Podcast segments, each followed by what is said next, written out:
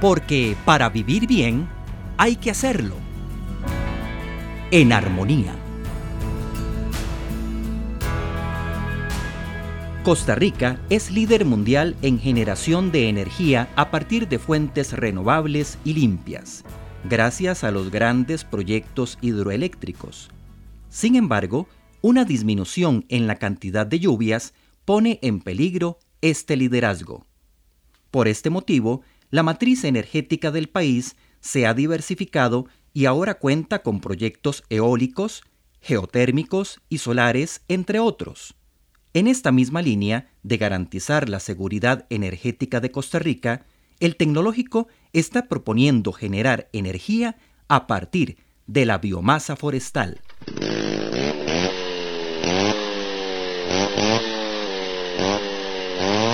Pero no piense mal, no se trata de talar los bosques primarios como se hizo en algún momento de la historia.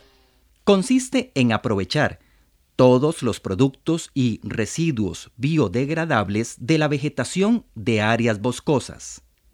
Esta materia orgánica era muy utilizada antes de la revolución industrial como energía para generar calor. Luego, los combustibles fósiles acapararon todo el protagonismo hasta que, por razones ecológicas y económicas, el mundo se ha visto en la necesidad de volver de nuevo sus ojos a la biomasa forestal como fuente de energía. Además de servir como fuente de energía limpia, su extracción permite mantener bien gestionados los bosques y con esto evitar incendios forestales difíciles de controlar por la biomasa no aprovechada. Juan Fernando Pérez, profesor titular de la Universidad de Antioquia, en Medellín, Colombia. Esa biomasa tiene grandes ventajas porque se puede transformar en combustibles líquidos, sólidos o gaseosos. Entonces de alguna forma puede contribuir a reemplazar de alguna forma entonces gas natural combustibles como la gasolina o el diésel a partir de ciertos procesos o también el carbón. Y al ser renovable entonces puede generar empleo, reducir emisiones contaminantes y se puede aprovechar entonces en tecnologías que ya se han producido. Puede ser motores, calderas, quemadores, hornos, dependiendo de la fase en la que se esté utilizando. Hay diferentes formas entonces de obtener estos tres combustibles, líquidos, sólidos o gaseosos, para utilizarse entonces en aplicaciones energéticas. Existen dos grandes fuentes de biomasa.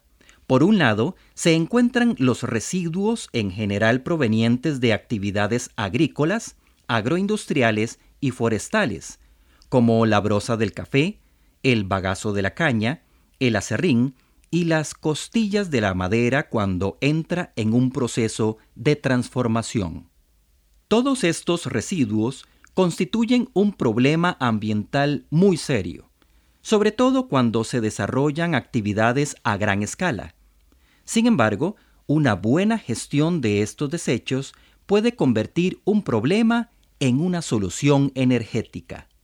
Por otro lado, tenemos la biomasa proveniente del cultivo de árboles sembrados específicamente para producir biomasa para energía. A estas plantaciones se les conoce como dendroenergéticas, de alta densidad o simplemente plantaciones energéticas. El concepto que está desarrollando el Tecnológico de Costa Rica va en estos dos sentidos.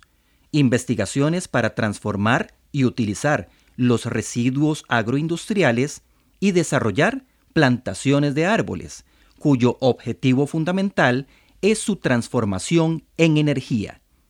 Dagoberto Arias, coordinador del programa de investigación en biomasa del TEC. Costa Rica hoy por hoy tiene la gran bondad de contar con un recurso hídrico muy significativo. Nuestra matriz de producción de electricidad está basada especialmente en la producción hidroeléctrica. Sin embargo, esa producción es muy vulnerable, especialmente al cambio climático. Basta con que pase un año, dos años de déficit de lluvias y entramos en problemas. Entonces, el país tiene varios respaldos. Un respaldo es utilizar las plantas termoeléctricas que lo que hacen es utilizar combustibles derivados del petróleo para asegurar la electricidad a nivel nacional. Sin embargo, ha venido creciendo el aporte de lo que es la energía eólica, y ustedes conocen los proyectos eólicos o han oído mencionar de ellos, también el aporte de la energía solar a través de los paneles solares, y hay un aporte también significativo de la biomasa. Lo que sí quisiera yo mencionar es que Costa Rica no ha explotado el potencial que tiene del uso de la biomasa, especialmente darle uso a los residuos agroindustriales y principalmente al sector forestal. En Costa Rica ya son varias las instituciones gubernamentales, empresas privadas y hoteles que están utilizando biomasa forestal en sus calderas en lugar de hidrocarburos. Esto ha redundado no solo en un ahorro significativo, sino en la disminución de su huella de carbono. Por ejemplo, algunos ingenios están utilizando el bagazo de la caña para generar su propia electricidad.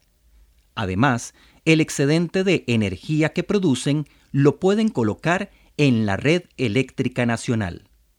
Para los expertos, la biomasa forestal tiene la capacidad de convertirse en la líder de las fuentes renovables de energía en el mundo, sin poner en riesgo los bosques del planeta.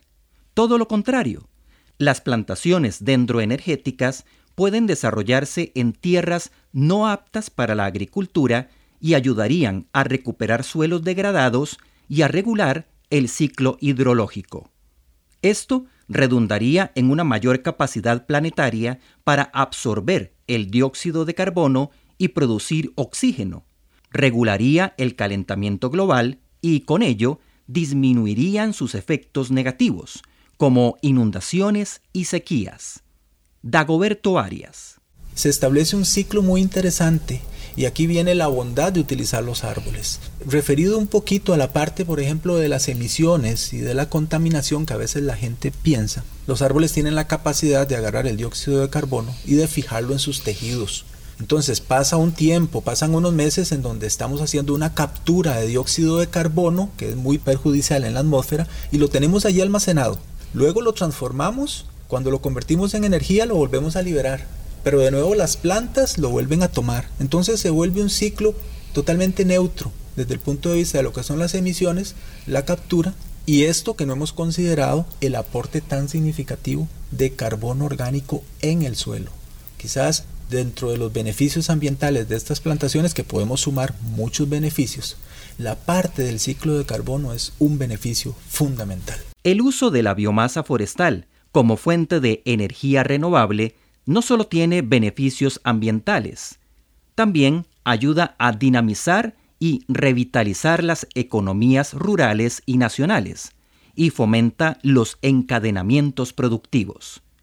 Por ejemplo, producir 2 megavatios de energía a partir de biomasa forestal requeriría aproximadamente 600 hectáreas de nuevos bosques sometidos a un ciclo de corta periódico. Eso trae consigo beneficios sociales y económicos que Arias detalla de la siguiente manera. Esos árboles van a ser cultivados por personal que es contratado para ello. Entonces extendemos toda una oportunidad de empleo, especialmente en las zonas rurales. Y luego vienen los encadenamientos. ¿Por qué? Porque entonces surgen empresas que son las que se especializan en transformar esos árboles en otro tipo de combustible sólido. Y estas empresas a su vez tienen que contratar también personal. Ese material hay que transportarlo a los núcleos de producción.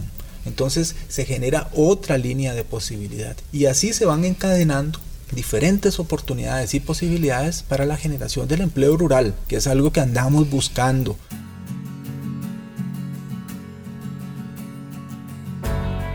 La biomasa forestal se encamina a convertirse en la fuente de energía que moverá al mundo. Por eso, el tecnológico está impulsando la iniciativa para desarrollar plantaciones de árboles con la finalidad de producir energía y que Costa Rica cuente con otra fuente renovable y limpia dentro de su matriz energética.